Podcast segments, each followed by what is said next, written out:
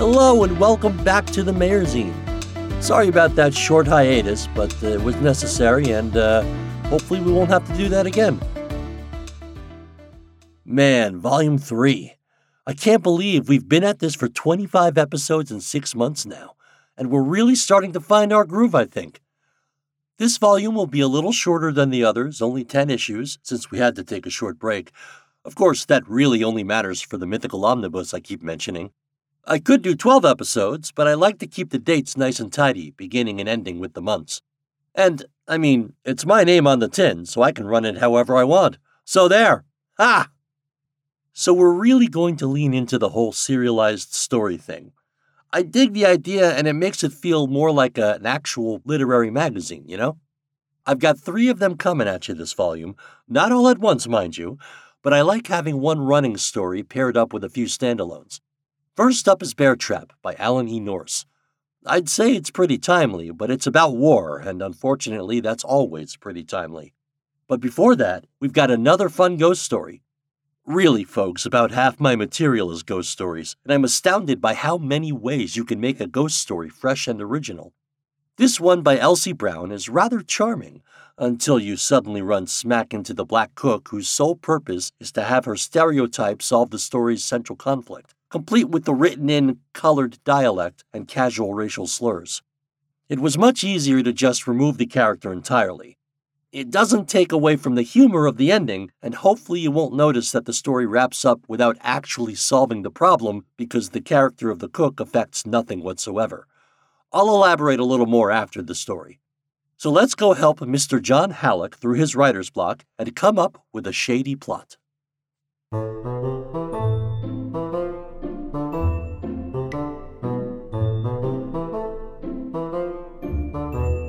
A Shady Plot by Elsie Brown.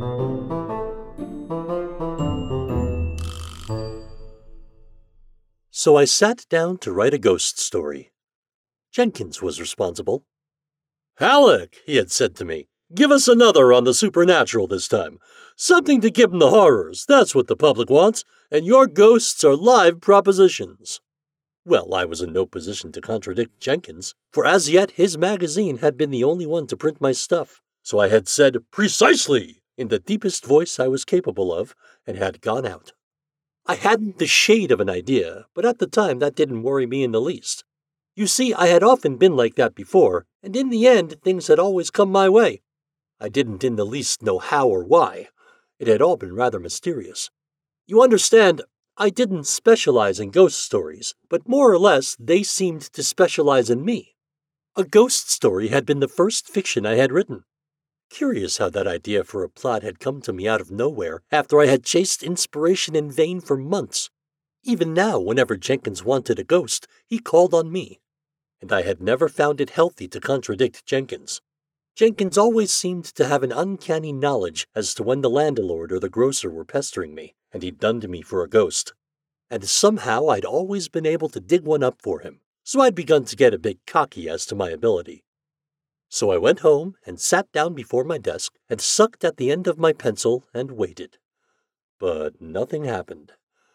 Pretty soon my mind began to wander off on other things, decidedly unghostly and material things, such as my wife's shopping and how on earth I was going to cure her of her alarming tendency to take every new fad that came along and work it to death. But I realized that would never get me any place, so I went back to staring at the ceiling. This writing business is delightful, isn't it? I said sarcastically at last, out loud too. You see, I had reached the stage of imbecility when I was talking to myself. Yes, said a voice at the other end of the room. I should say it is. I admit I jumped. Then I looked around. It was twilight by this time, and I had forgotten to turn on the lamp. The other end of the room was full of shadows and furniture. I sat staring at it, and presently noticed something just taking shape. It was exactly like watching one of these moving picture cartoons being put together. First an arm came out, then a bit of sleeve of a stiff white shirtwaist, then a leg and a plaid skirt, until at last there she was complete. Whoever she was.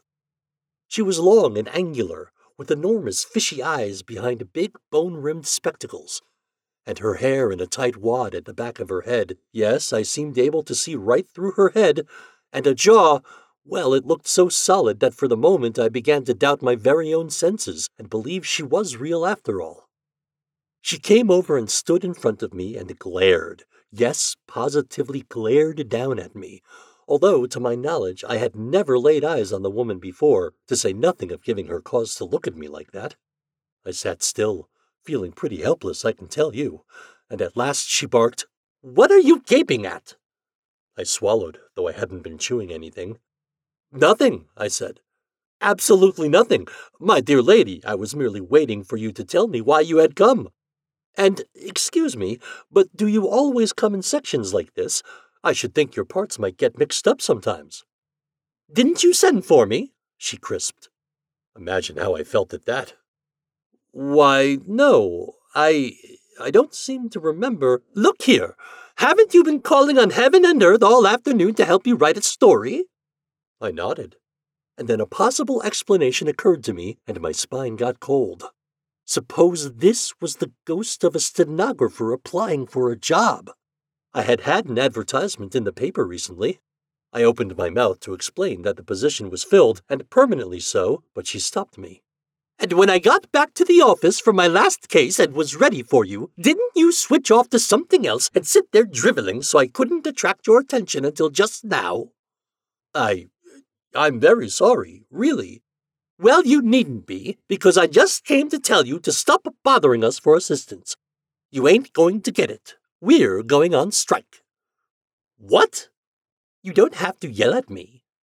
I I didn't mean to yell, I said humbly, but I'm afraid I didn't quite understand you. You said you were going on strike. Don't you know what a strike is? Not another plot do you get from us. I stared at her and wet my lips. Is is that where they've been coming from? Of course. Where else? But my ghosts aren't a bit like you. If they were, people wouldn't believe in them. She draped herself on top of my desk among the pens and ink bottles and leaned towards me.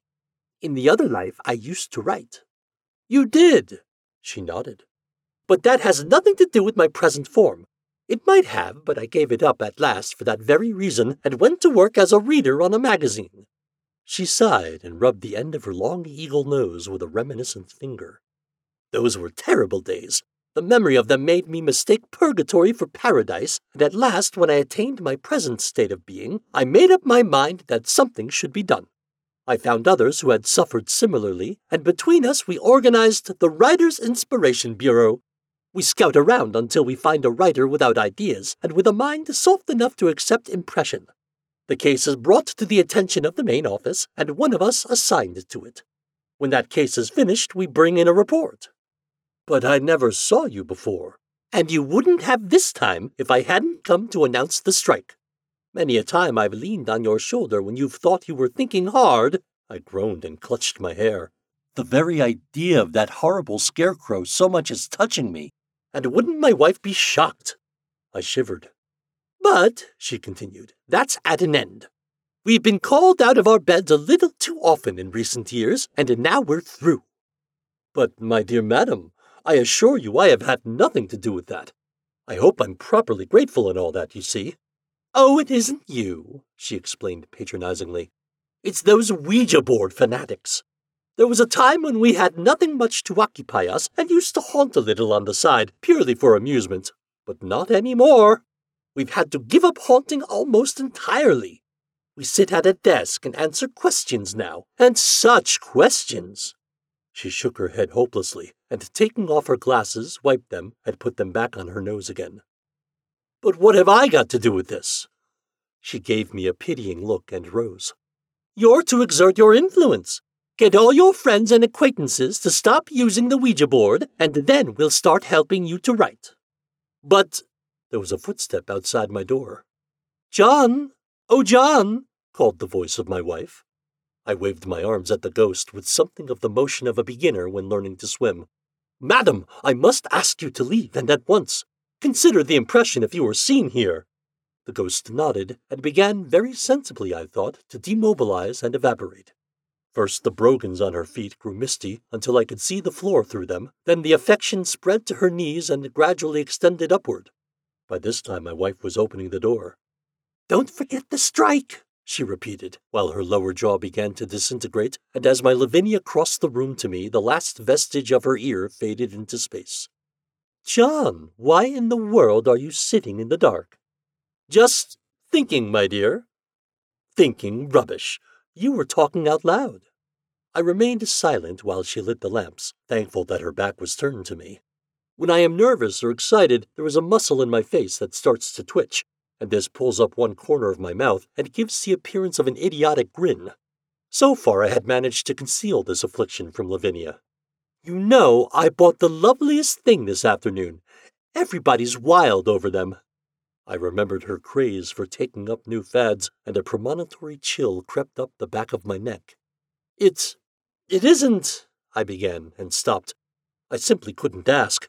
The possibility was too horrible. You'd never guess in the world. It's the duckiest, darlingest Ouija board, and so cheap. I got it at a bargain sale. Why, what's the matter, John? I felt things slipping. Nothing, I said, and looked around for the ghost. Suppose she had lingered, and upon hearing what my wife had said should suddenly appear. Like all sensitive women, Lavinia was subject to hysterics. But you looked so funny. I I always do when I'm interested, I gulped. But don't you think that was a foolish thing to buy?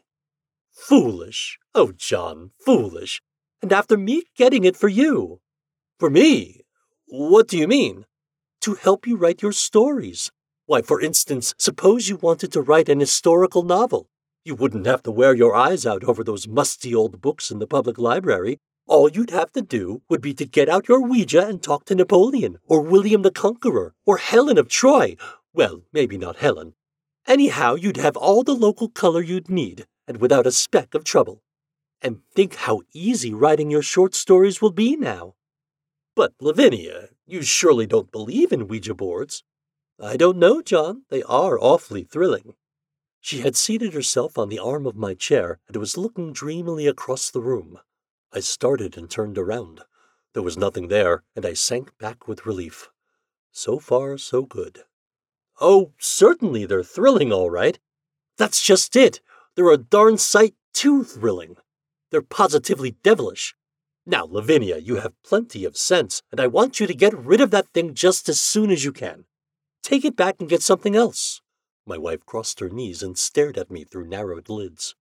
John Halleck, she said distinctly, I don't propose to do anything of the kind. In the first place, they won't exchange things bought at a bargain sale, and in the second, if you aren't interested in the other world, I am. So there. And she slid down and walked from the room before I could think of a single thing to say. She walked very huffily. Well, it was like that all the rest of the evening.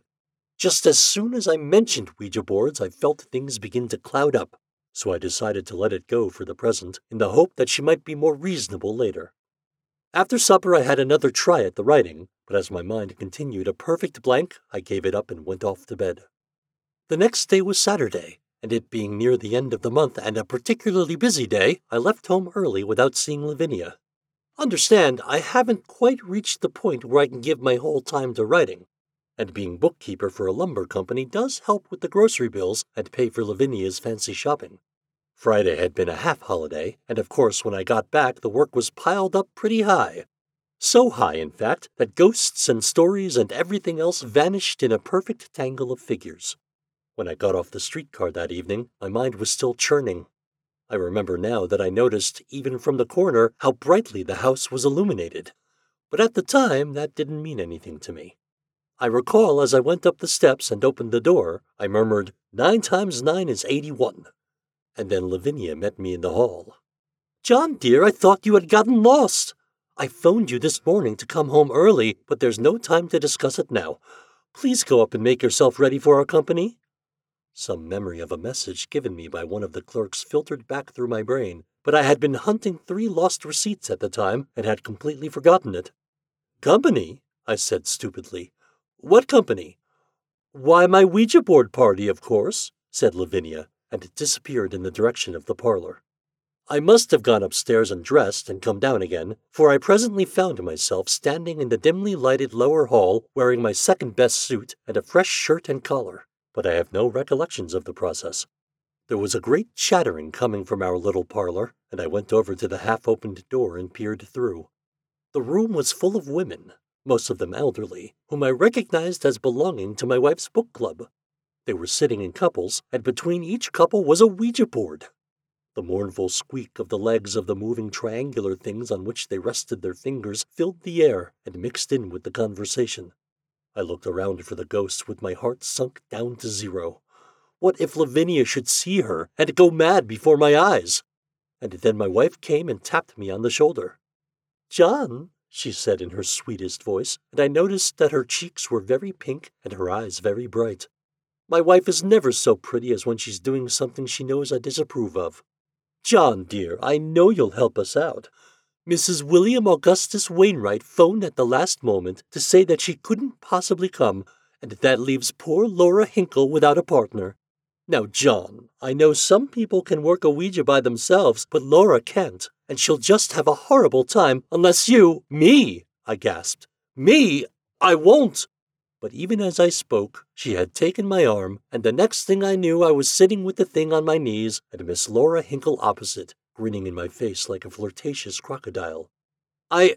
I won't, I began. Now, Mr. Halleck, don't you be shy. Miss Laura Hinkle leaned forward and shook a bony finger almost under my chin. I. I'm not. Only I say I won't. Now it's very easy, really. You just put the tips of your fingers right here beside the tips of my fingers. And the first thing I knew, she had taken my hands and was coyly holding them in the position desired. She released them presently, and the little board began to slide around in an aimless sort of way. There seemed to be some force tugging it about. I looked at my partner, first with suspicion, and then with a vast relief. If she was doing it, then all that talk about spirits. Oh, I did hope Miss Laura Hinkle was cheating with that board. Ouija, dear, won't you tell us something? she cooed, and on the instant the thing seemed to take life. It rushed to the upper left hand corner of the board and hovered with its front leg on the word yes. Then it began to fly around so fast that I gave up any attempt to follow it. My companion was bending forward and had started to spell out loud. T R A I T O R. Traitor! Why, what does she mean? I don't know, I said desperately. My collar felt very tight. But she must mean something. Ouija, dear, won't you explain yourself more fully? A S K H I M. Ask him. Ask who, Ouija? I I'm going, I choked and tried to get up, but my fingers seemed stuck to that dreadful board and I dropped back again. Apparently, Miss Hinkle had not heard my protest. The thing was going around faster than ever, and she was reading the message silently, with her brow corrugated and the light of the huntress in her pale blue eyes. Why, she says it's you, Mr. Halleck. What does she mean? Ouija, won't you tell us who is talking? I groaned but that inexorable board continued to spell. I always did hate a spelling match.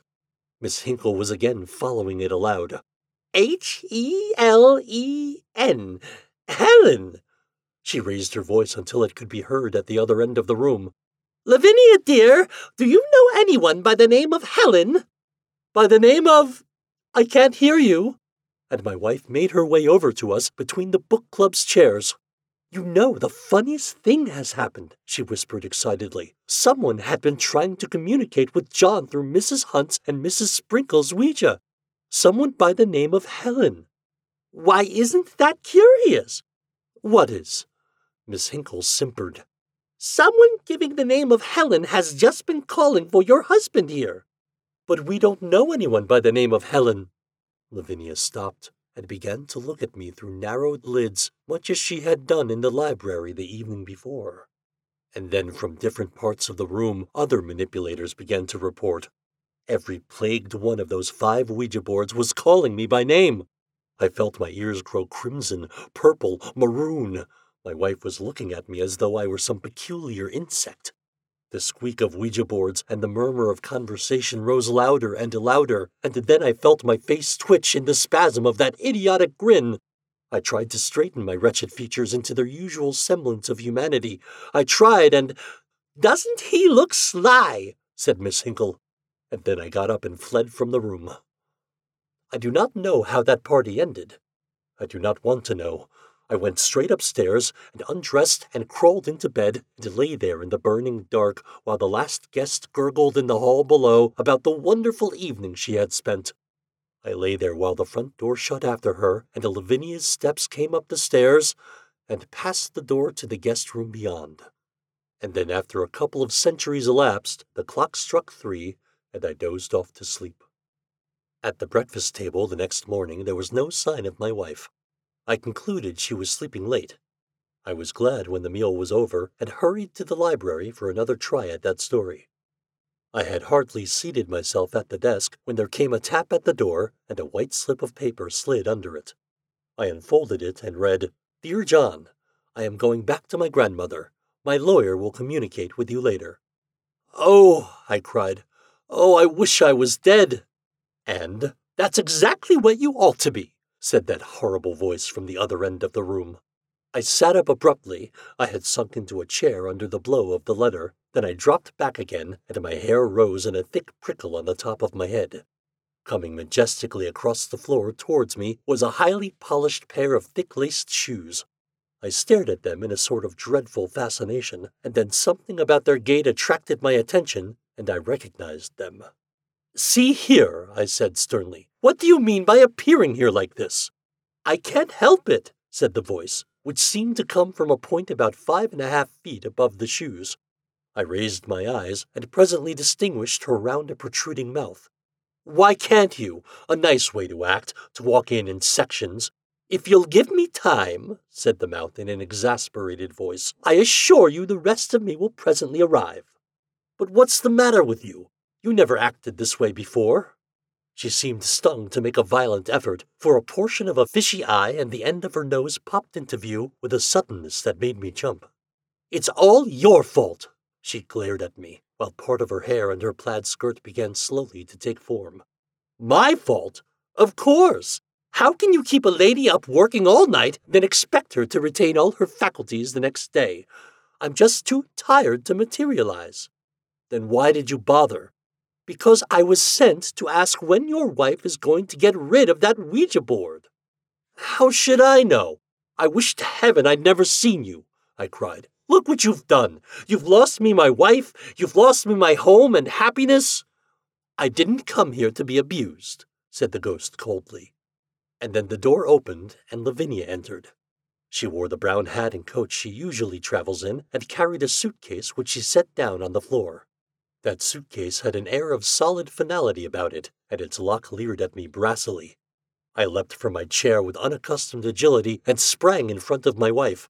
I must conceal that awful phantom from her at any risk. She did not look at me, or thank heaven behind me, but fixed her injured gaze upon the wastebasket, as if to wrest dark secrets from it. I have come to tell you that I am leaving, she staccatoed. Oh, yes, yes, I agreed, flapping my arms about to attract attention from the corner. That's fine, great. So you want me to go, do you? she demanded. Sure, yes, right away. Change of air will do you good. I'll join you presently. If only she would go till Helen could depart. I'd have the devil of a time explaining afterward, of course, but anything would be better than to have Lavinia see a ghost. Why, that sensitive little woman couldn't bear to have a mouse say boo at her, and what would she say to a ghost in her own living room? Lavinia cast a cold eye upon me. You are acting very queerly, she sniffed. You are concealing something from me. John, there's not a bit of use trying to deceive me. What is it you are trying to conceal from me?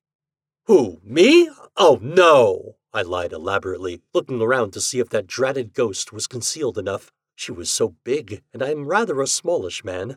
But that was a bad move on my part. John, Lavinia demanded like a ward boss, you are hiding somebody in here. Who is it? I only waved in denial and gurgled in my throat.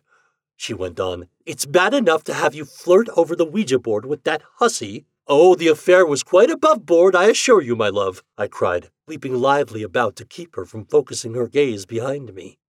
She thrust me back with sudden muscle. I will see who's behind you. Where is that Helen? Me? I'm Helen, came from the ghost. Lavinia looked at that apparition, that owl eyed phantom in plaid skirt and stiff shirtwaist, with hair skewed back and no powder on her nose. I threw a protecting husbandly arm about her to catch her when she should faint, but she didn't swoon. A broad, satisfied smile spread over her face. I thought you were Helen of Troy, she murmured.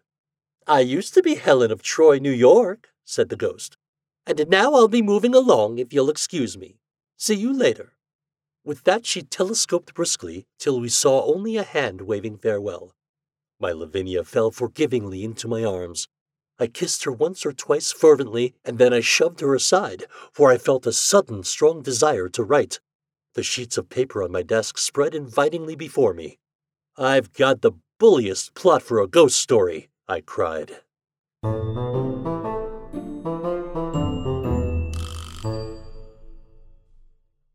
Odds are you wouldn't have noticed that I removed the character unless I told you. Did you also notice that the question of the Ouija board never gets resolved and Helen just simply leaves? That's because of some choice throwaway dialogue by the cook. The whole point of the cook is that she quits because she won't be in the same house as a Ouija board. She ain't staying around no place long with dem Ouija board contraptions, is the actual line. She shows up to quit while John and Lavinia are having their spat, so Lavinia immediately agrees to throw it out, which is why Helen is all of a sudden happy to just take off. The whole thing is done in such a throwaway fashion that it almost feels like the cook was added as an afterthought, because Elsie didn't know how to get around to solving the issue organically. The dialogue is written in an unfortunate dialect and rife with racial slurs. You can look it up if you're curious, and I'll also post my marked up manuscript on Patreon so you can check out the changes. Feel free to let me know your thoughts, if the story still works, and how you might have handled it. I don't quite remember when this was written, so I can't give you the cultural context, but it was after the Civil War and Emancipation.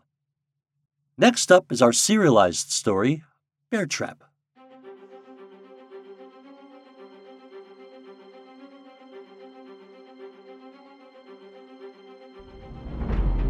Bear Trap by Alan E. Nourse. Part 1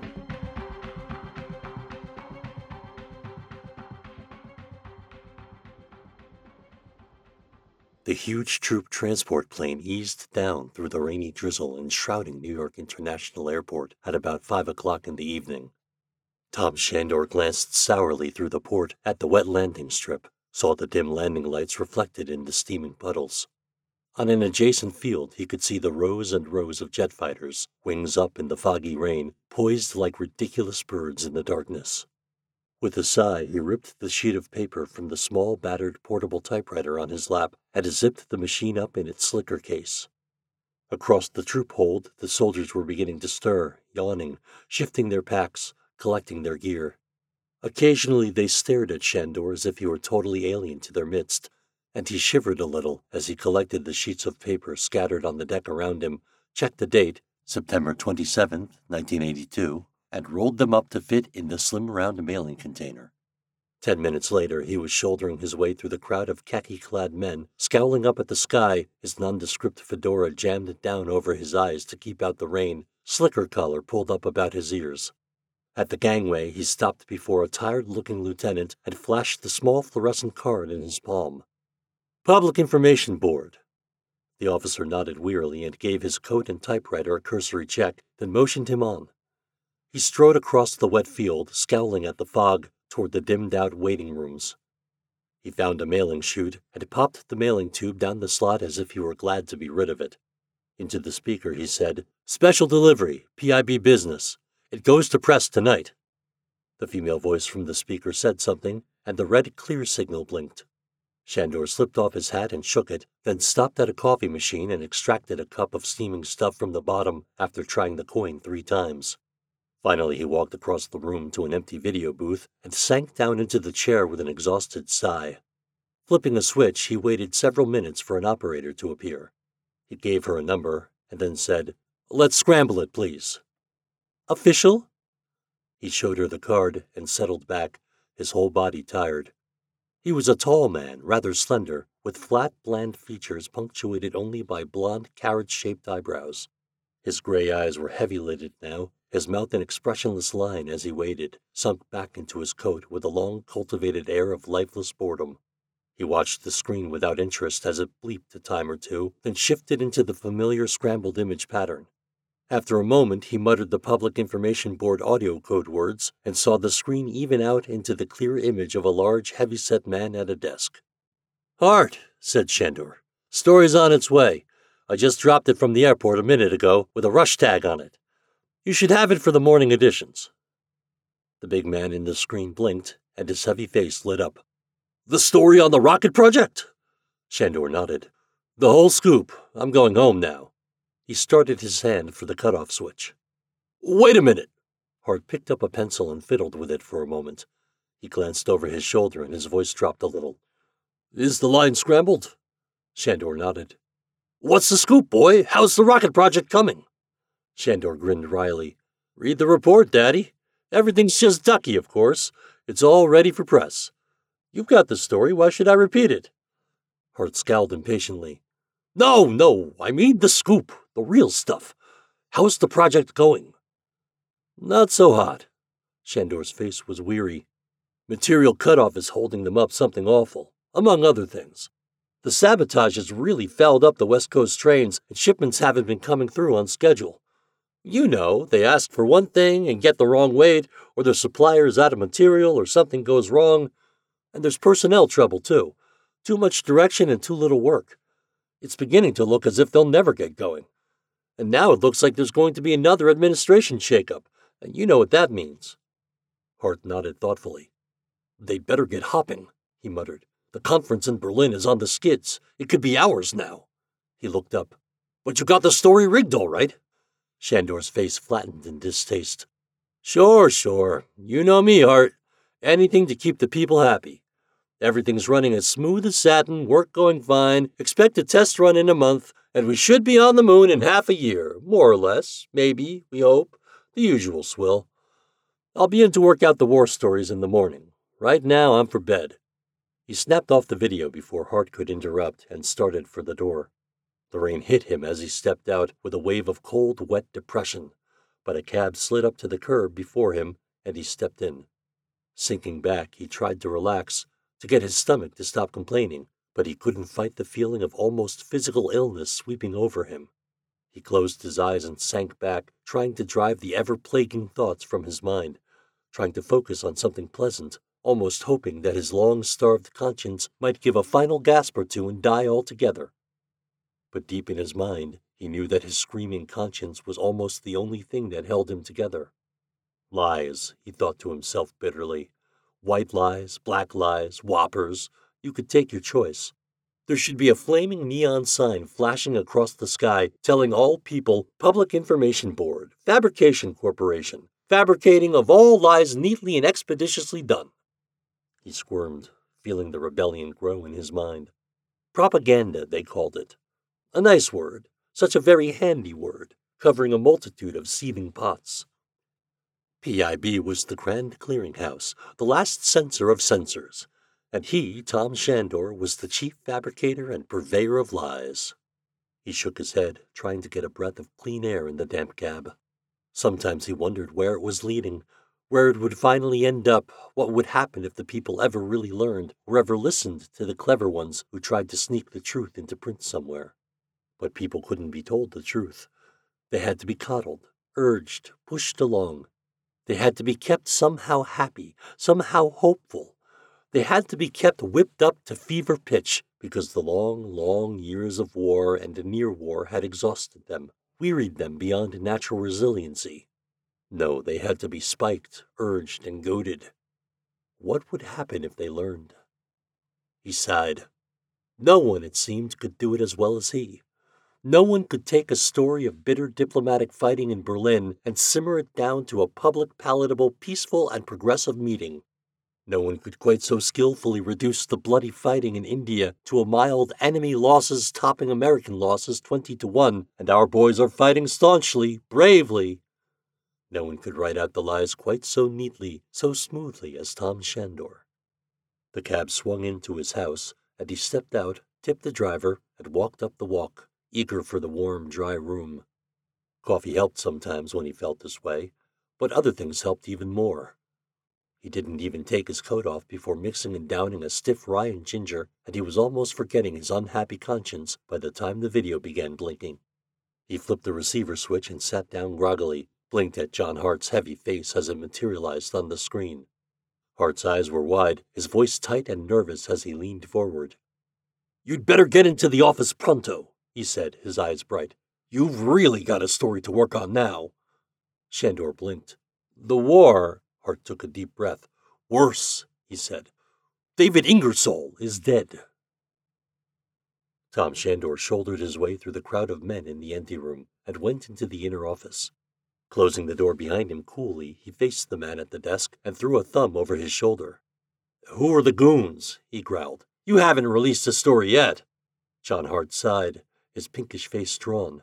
The press. I don't know how they got the word. There hasn't been a word released, but. He shrugged and motioned Shandor to a seat. You know how it goes. Shandor sat down, his face blank, eyeing the information chief woodenly. The room was silent for a moment, a tense, anticipatory silence. Then Hart said, The rocket story was great, Tommy. A real writing job. You've got the touch when it comes to a ticklish news release. Shandor allowed an expression of distaste to cross his face. He looked at the chubby man across the desk and felt the distaste deepen and crystallize. John Hart's face was round, with little lines going up from the eyes an almost grotesque, burlesque comic face that belied the icy practical nature of the man behind it. A thoroughly distasteful face, Shandor thought. Finally, he said, The story, John, on Ingersoll. Let's have it straight out. Hart shrugged his stocky shoulders, spreading his hands. Ingersoll's dead, he said. That's all there is to it. He's stone cold dead. But he can't be dead, roared Shandor, his face flushed. We just can't afford to have him dead. Hart looked up wearily. Look, I didn't kill him. He went home from the White House this evening, apparently sound enough, after a long, stiff, nasty conference with the president. Ingersoll wanted to go to Berlin and call a showdown at the international conference there, and he had a policy brawl with the president, and the president wouldn't let him go. Sent an undersecretary instead, and threatened to kick Ingersoll out of the cabinet unless he quieted down. Ingersoll got home at 4:30, collapsed at 5, and he was dead before the doctor arrived. Cerebral hemorrhage, pretty straightforward. Ingersoll's been killing himself for years. He knew it, and everyone else in Washington knew it. It was bound to happen sooner or later. He was trying to prevent a war, said Shandor dully, and he was all by himself. Nobody else wanted to stop it, nobody that mattered at any rate. Only the people didn't want war, and whoever listens to them. Ingersoll got the people behind him, so they gave him a couple of Nobel Peace Prizes and made him Secretary of State. They cut his throat every time he tried to do anything. No wonder he's dead. Hart shrugged again, eloquently indifferent. So he was a nice guy. He wanted to prevent a war. As far as I'm concerned, he was a pain in the neck, the way he was forever jumping down information's throat. But he's dead now. He isn't around anymore. His eyes narrowed sharply. The important thing, Tommy, is that the people won't like it that he's dead. They trusted him. He's been the people's golden boy, their last ditch hope for peace. If they think their last chance is gone with his death, they're going to be mad. They won't like it, and there'll be hell to pay. Shandor lit a smoke with trembling fingers, his eyes smoldering. So the people have to be eased out of the picture, he said flatly. They've got to get the story so they won't be so angry. Hart nodded, grinning. They've got to have a real story, Tommy. Big, blown up. What a great guy he was, defender of the peace, greatest, most influential man America has turned out since the half century. You know what they lap up, the usual garbage, only on a slightly higher plane. They've got to think that he's really saved them, that he's turned over the reins to other hands just as trustworthy as his. You can give the president a big hand there. They've got to think his work is the basis of our present foreign policy. Can't you see the implications? It's got to be spread on with a trowel, laid on skillfully. Shandor's face flushed deep red, and he ground the stub of his smoke out viciously. I'm sick of this stuff, Hart, he exploded. I'm sick of you, and I'm sick of this whole rotten setup. This business of writing reams and reams of lies just to keep things under control. Ingersoll was a great man, a really great man, and he was wasted, thrown away. He worked to make peace and he got laughed at. He hasn't done a thing because he couldn't.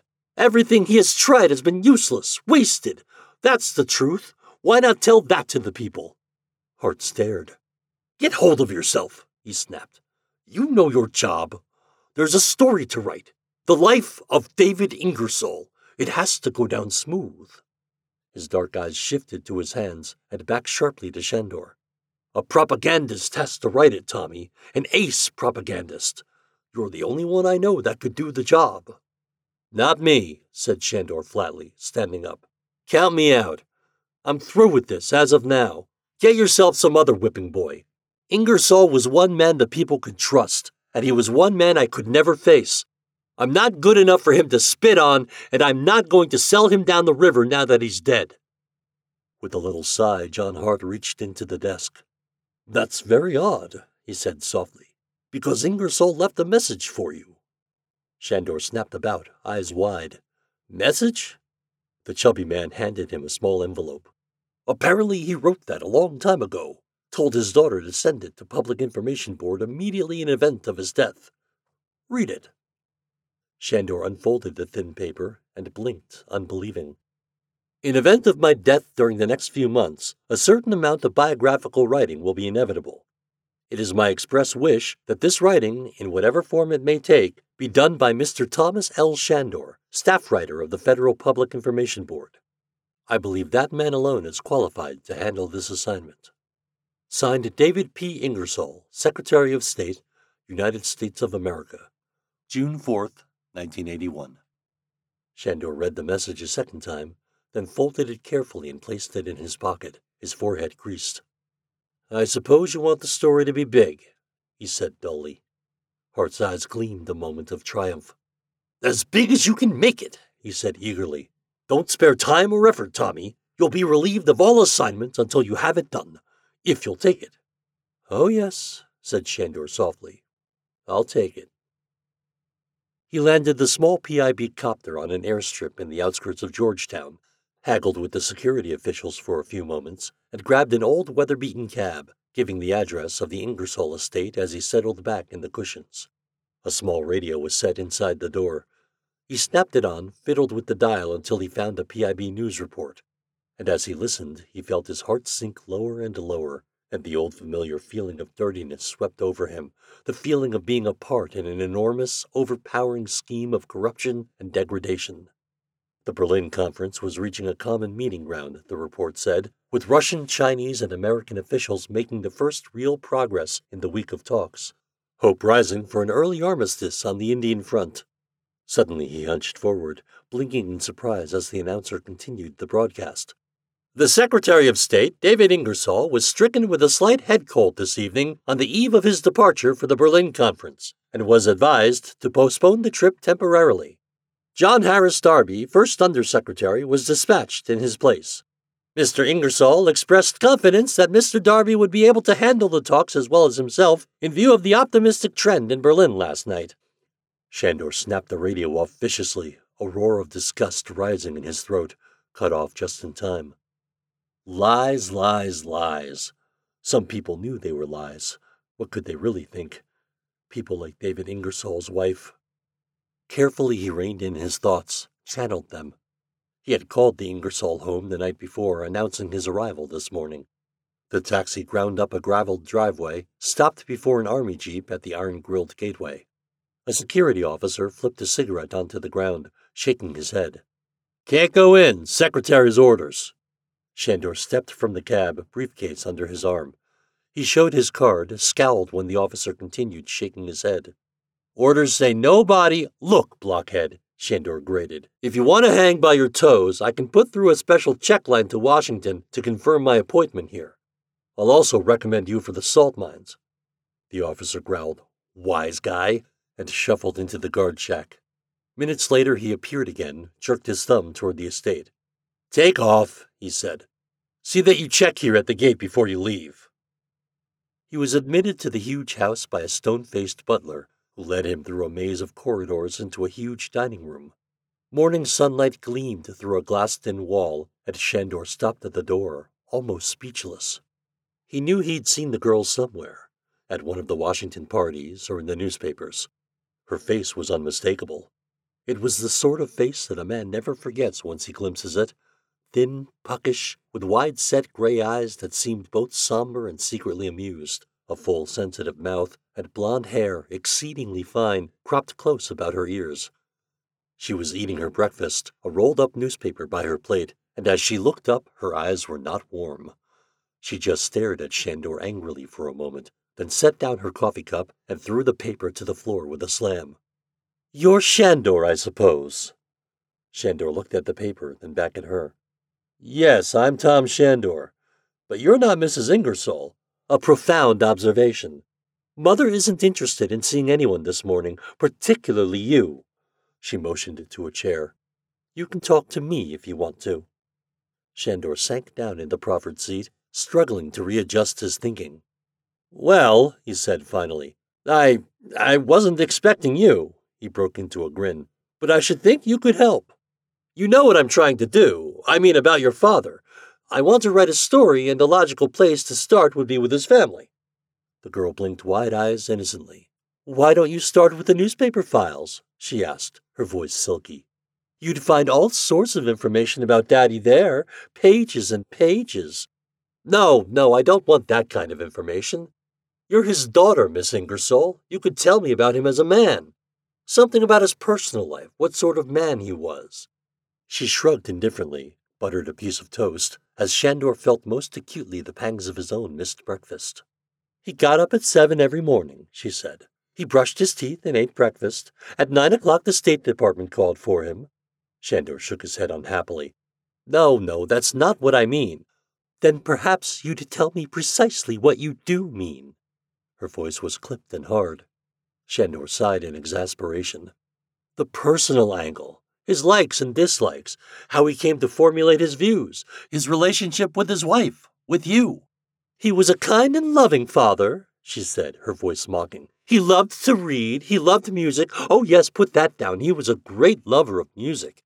His wife was the apple of his eye, and he tried for all the duties of his position to provide us with a happy home life.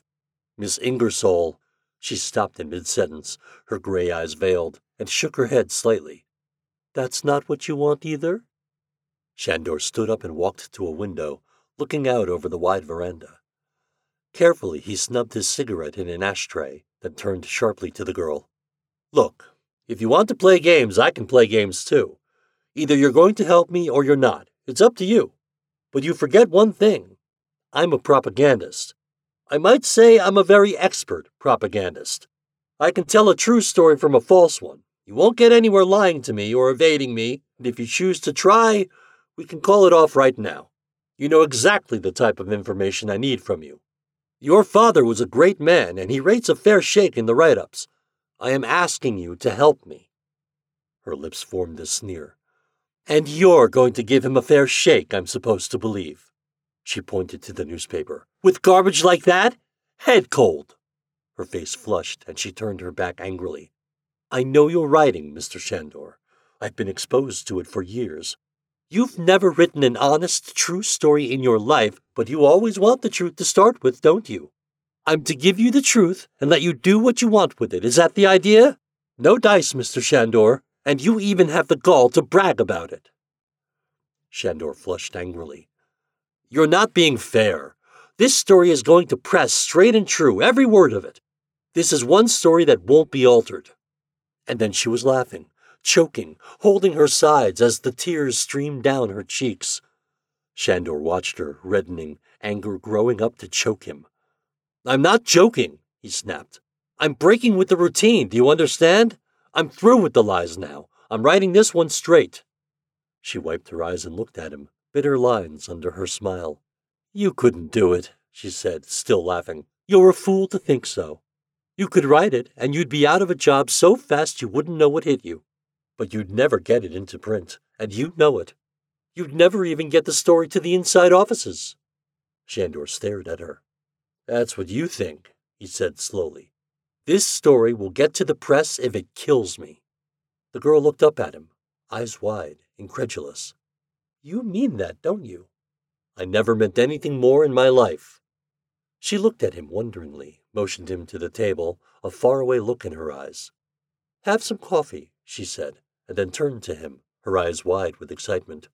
The sneer was gone from her face, the coldness and hostility, and her eyes were pleading. If there were some way to do it, if you really meant what you said, if you'd really do it, give people a true story. Shandor's voice was low. I told you, I'm sick of this mill. There's something wrong with this country, something wrong with the world. There's a rottenness in it, and your father was fighting to cut out the rottenness. This story is going to be straight, and it's going to be printed if I get shot for treason, and it could split things wide open at the seams. She sat down at the table. Her lower lip trembled, and her voice was tense with excitement. Let's get out of here, she said. Let's go someplace where we can talk. They found a quiet place off the business section in Washington, one of the newer places with the small closed booths catering to people weary of eavesdropping and overheard conversations. Shandor ordered beers, then lit a smoke and leaned back facing Anne Ingersoll. It occurred to him that she was exceptionally lovely, but he was almost frightened by the look on her face, the suppressed excitement, the cold, bitter lines about her mouth. Incongruously, the thought crossed his mind that he'd hate to have this woman against him. She looked as though she would be capable of more than he'd care to tangle with. For all her lovely face, there was an edge of thin ice to her smile, a razor sharp, dangerous quality that made him curiously uncomfortable. But now she was nervous, withdrawing a cigarette from his pack with trembling fingers, fumbling with his lighter until he struck a match for her. Now, he said, why the secrecy? She glanced at the closed door to the booth. Mother would kill me if she knew I was helping you. She hates you, and she hates the Public Information Board. I think Dad hated you too. Shandor took the folded letter from his pocket. Then what do you think of this? he asked softly. Doesn't this strike you a little odd? She read Ingersoll's letter carefully, then looked up at Tom, her eyes wide with surprise. So this is what that note was. This doesn't wash, Tom. You're telling me it doesn't wash.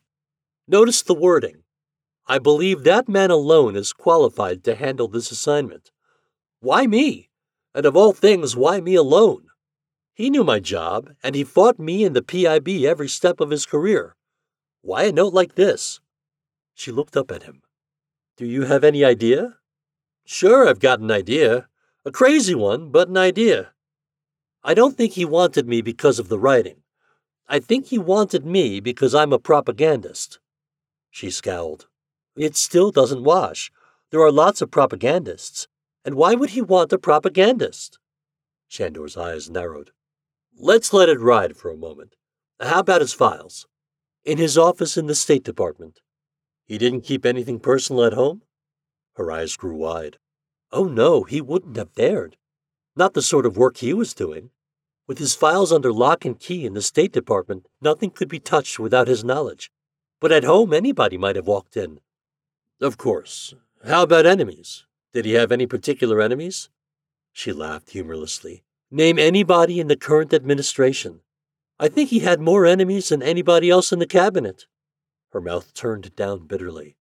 He was a stumbling block. He got in people's way and they hated him for it. They killed him for it. Shandor's eyes widened. You mean you think he was murdered? Oh, no, nothing so crude. They didn't have to be crude. They just let him butt his head against a stone wall. Everything he tried was blocked, or else it didn't lead anywhere. Like this Berlin conference, it's a powder keg. Dad gambled everything on going there, forcing the delegates to face facts, to really put their cards on the table. Ever since the United Nations fell apart in 72, Dad had been trying to get America and Russia to sit at the same table. But the president cut him out at the last minute. It was planned that way, to let him get up to the very brink of it and then slap him down hard. They did it all along. This was just the last he could take. Shandor was silent for a moment. Any particular thorns in his side? Anne shrugged. Munitions people, mostly. Dartmouth Baring had a pressure lobby that was trying to throw him out of the cabinet. The president sided with them, but he didn't dare do it for fear the people would squawk. He was planning to blame the failure of the Berlin conference on Dad and get him ousted that way. Shandor stared. But if that conference fails, we're in full scale war. Of course, that's the whole point. She scowled at her glass, blinking back tears. Dad could have stopped it, but they wouldn't let him. It killed him, Tom. Shandor watched the smoke curling up from his cigarette. Look, he said, I've got an idea, and it's going to take some fast work. That conference could blow up any minute, and then I think we're going to be in real trouble. I want you to go to your father's office and get the contents of his personal file. Not the business files, his personal files. Put them in a briefcase and Subway Express them to your home. If you have any trouble, have them check with PIB. We have full authority, and I'm it right now. I'll call them and give them the word. Then meet me here again with the files at 7:30 this evening. She looked up, her eyes wide. What what are you going to do? Shandor snubbed out his smoke, his eyes bright. I've got an idea that we may be onto something, just something I want to check. But I think if we work it right, we can lay those boys that fought your father out by the toes.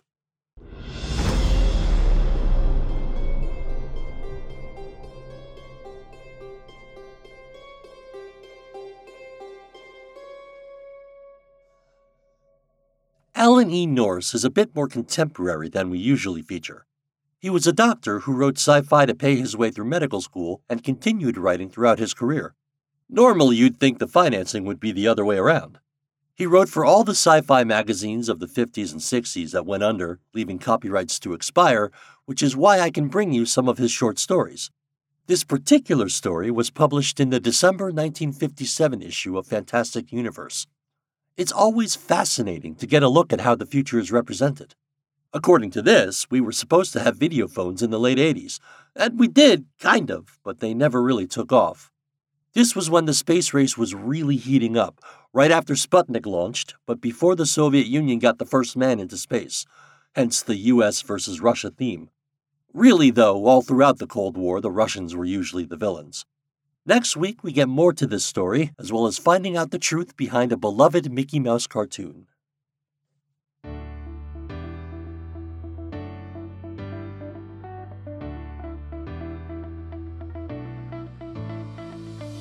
If you're enjoying this podcast, please consider checking out the Patreon if you'd like to support us. If you're finding this on Patreon or on Audible or somewhere else you can leave a rating or review, please do so. Or leave a comment and let us know how we're doing. And by us, I mean me. Patrons get early access, downloadable files to listen to offline, behind the scenes shenanigans, a Discord server for said shenanigans, and a bonus story each month not aired on the podcast. You can find the Mayerzine at www.patreon.com slash mayerzine. and a very special thanks to my patrons for helping to fund the Mayor's Dan Adler, Tammy Bulkeo, Richard, Miriam Rubin, and David Shore. You guys are awesome.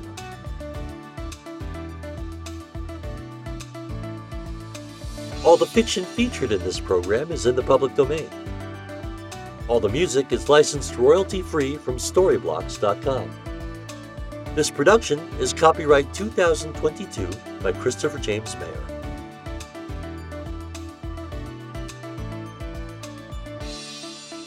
Thanks for listening, and I'll catch you next week.